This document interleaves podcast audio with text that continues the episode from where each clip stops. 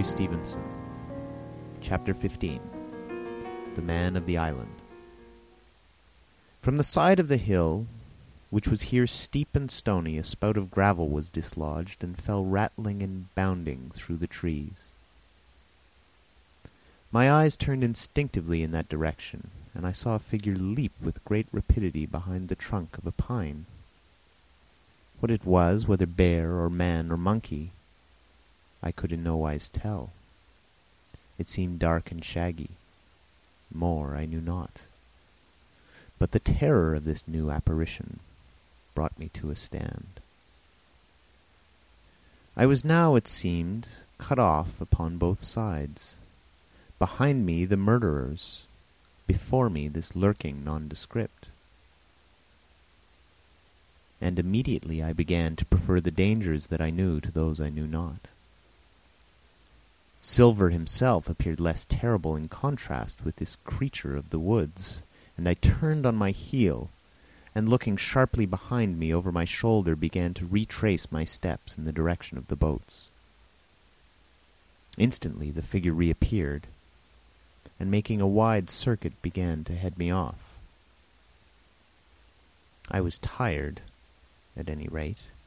But had I been as fresh as when I rose, I could see it was in vain for me to contend in speed with such an adversary.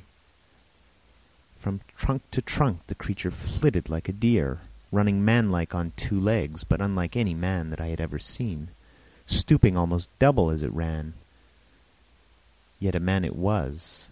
I could no longer be in doubt about that.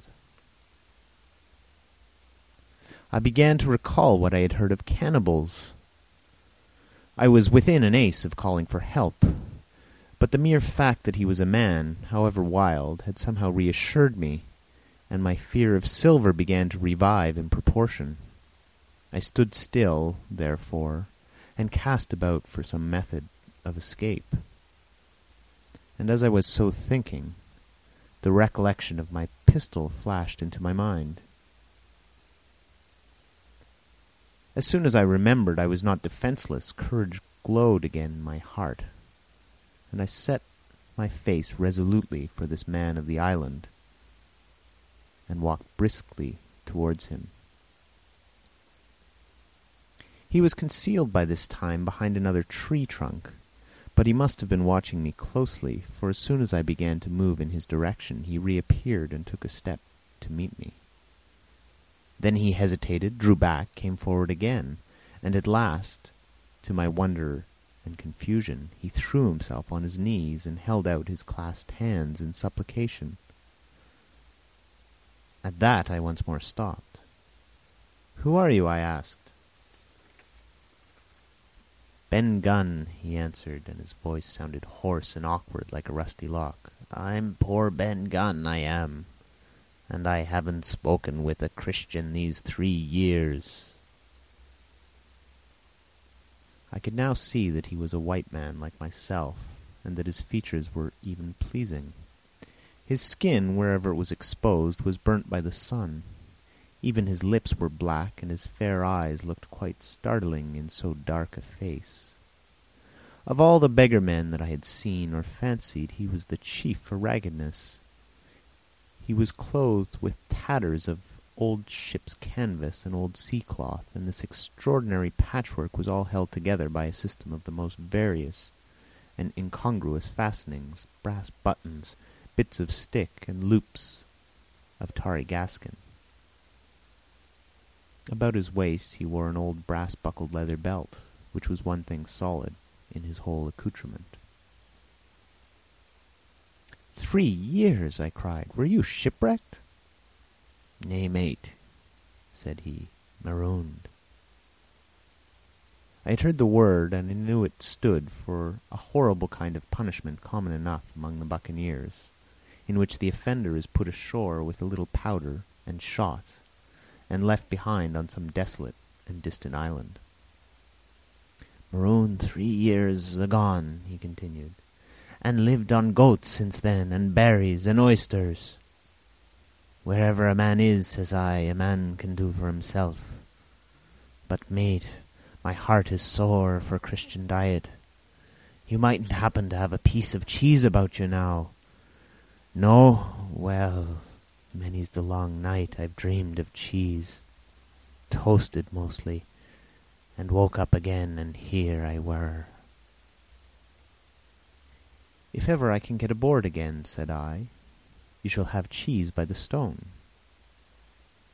All this time he had been feeling the stuff of my jacket, smoothing my hands, looking at my boots, and generally, in the intervals of his speech, showing a childish pleasure in the presence of a fellow creature.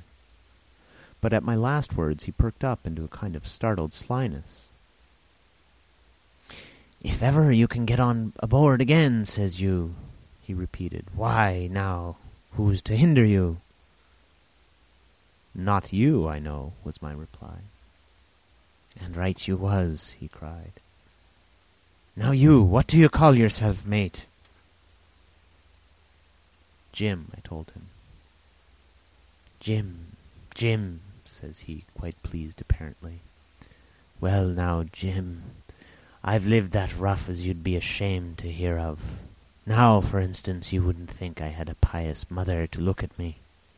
He asked. Why, no, not in particular, I answered. Ah, well, said he, but I had remarkable pious, and I was a civil pious boy, and could rattle off my catechism that fast as you couldn't tell one word from another. And here's what it come to, Jim. And it begun with Chuck Farthen on the blessed gravestones. That's what it begun with, but it went further than that. And so my mother told me, and predicted the whole thing. She did, the pious woman.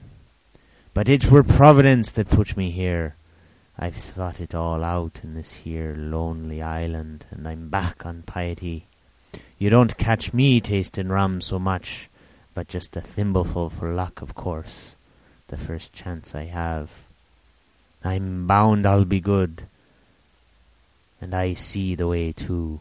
And Jim, looking all round him and lowering his voice to a whisper, I'm rich. I now felt sure that the poor fellow had gone crazy in his solitude, and I suppose I must have shown the feeling on my face, for he repeated the statement hotly. Rich, rich, I says, and I'll tell you what, I'll make a man of you, Jim. Ah, Jim, you'll bless your stars, you will. You was the first that found me. And at this there came suddenly a lowering shadow over his face, and he tightened his grasp upon my hand and raised a forefinger threateningly before my eyes. Now, Jim, you tell me true. That ain't Flint's ship? he asked.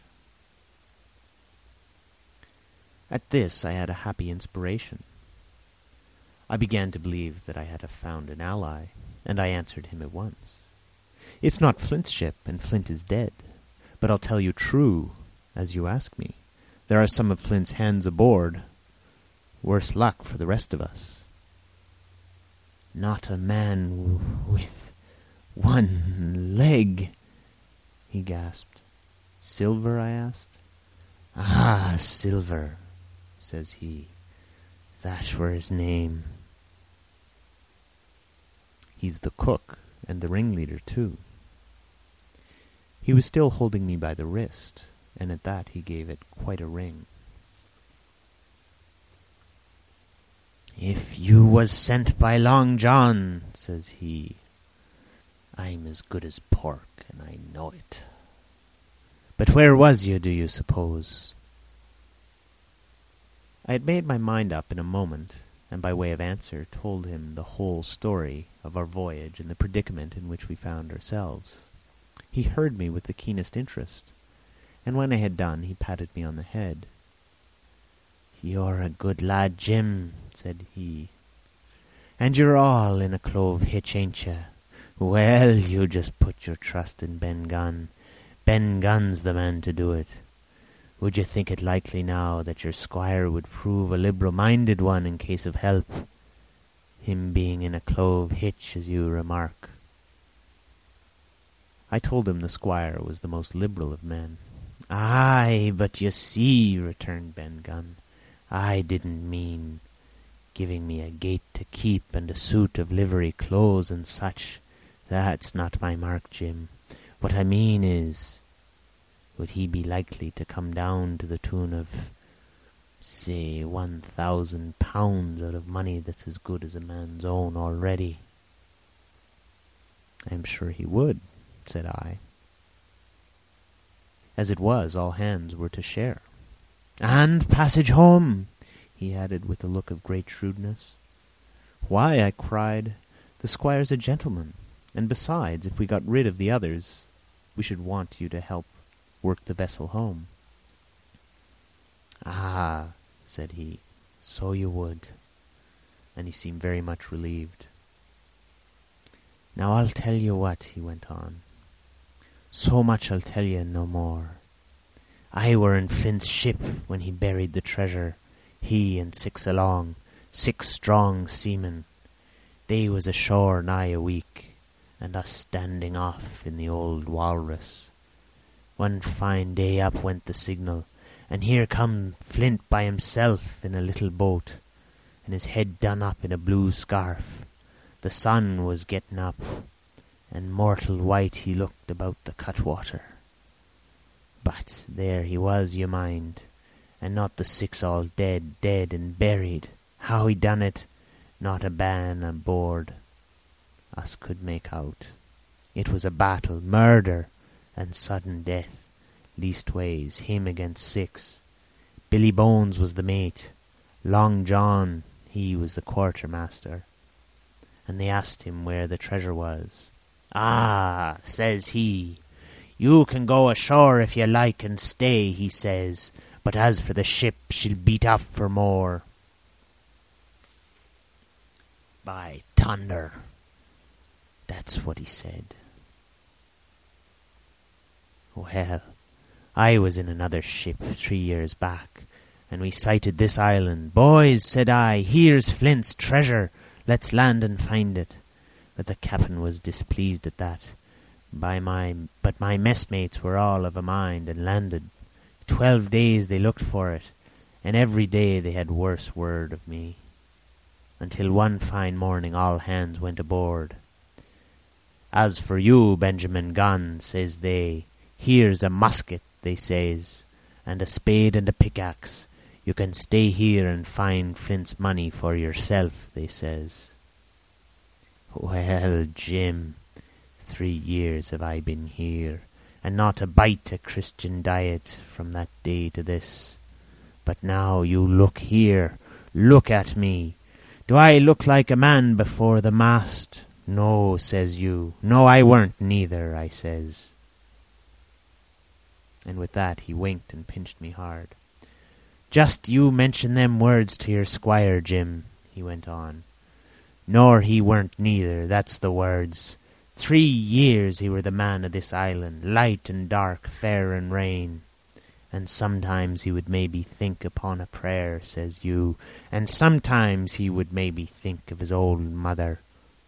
So be as she's alive, you'll say. But the most part of Gunn's time, this is what you'll say, the most part of his time was took up with another matter. And then you'll give him a nip like I do. And he pinched me again in the most confidential manner. Then, he continued, then you'll up and you'll say this, Gunn is a good man, you'll say, and he puts a precious sight more confidence. Precious sight, mind that, in a gentleman born than in these gentlemen, of fortune having been one hisself. Well, I said, I don't understand one word that you've been saying, but that's neither here nor there. For how am I to get on board? Ah, said he, that's the hitch for sure. Well, there's my boat, that I made with my two hands. I keep her under the white rock. If the worst come to the worst, we might try that after dark. Hi! he broke out. What's that? For just then, although the sun had still an hour or two to run, all the echoes of the island awoke and bellowed to the thunder of a cannon. They've begun to fight, I cried. Follow me! and I began to run towards the anchorage, my terrors all forgotten, while close at my side the maroon man in his goatskins trotted easily and lightly. "Left, left!" says he. "Keep to your left hand, mate Jim. Under the trees with you. There's where I killed my first goat. They don't come down here now. They're all mast-headed on them mountings for fear of Benjamin Gunn. Ah, and there's the Setemary. Cemetery, he must have meant. You see them mounds? I come here and prayed now and then, when I thought maybe a Sunday would be about due. It weren't quite a chapel, but it seemed more solemn like. And then, says you, Ben Gunn was short-handed, no chaplain, knows so much as a Bible and a flag, you says. So he kept talking as I ran, neither expecting nor receiving an answer.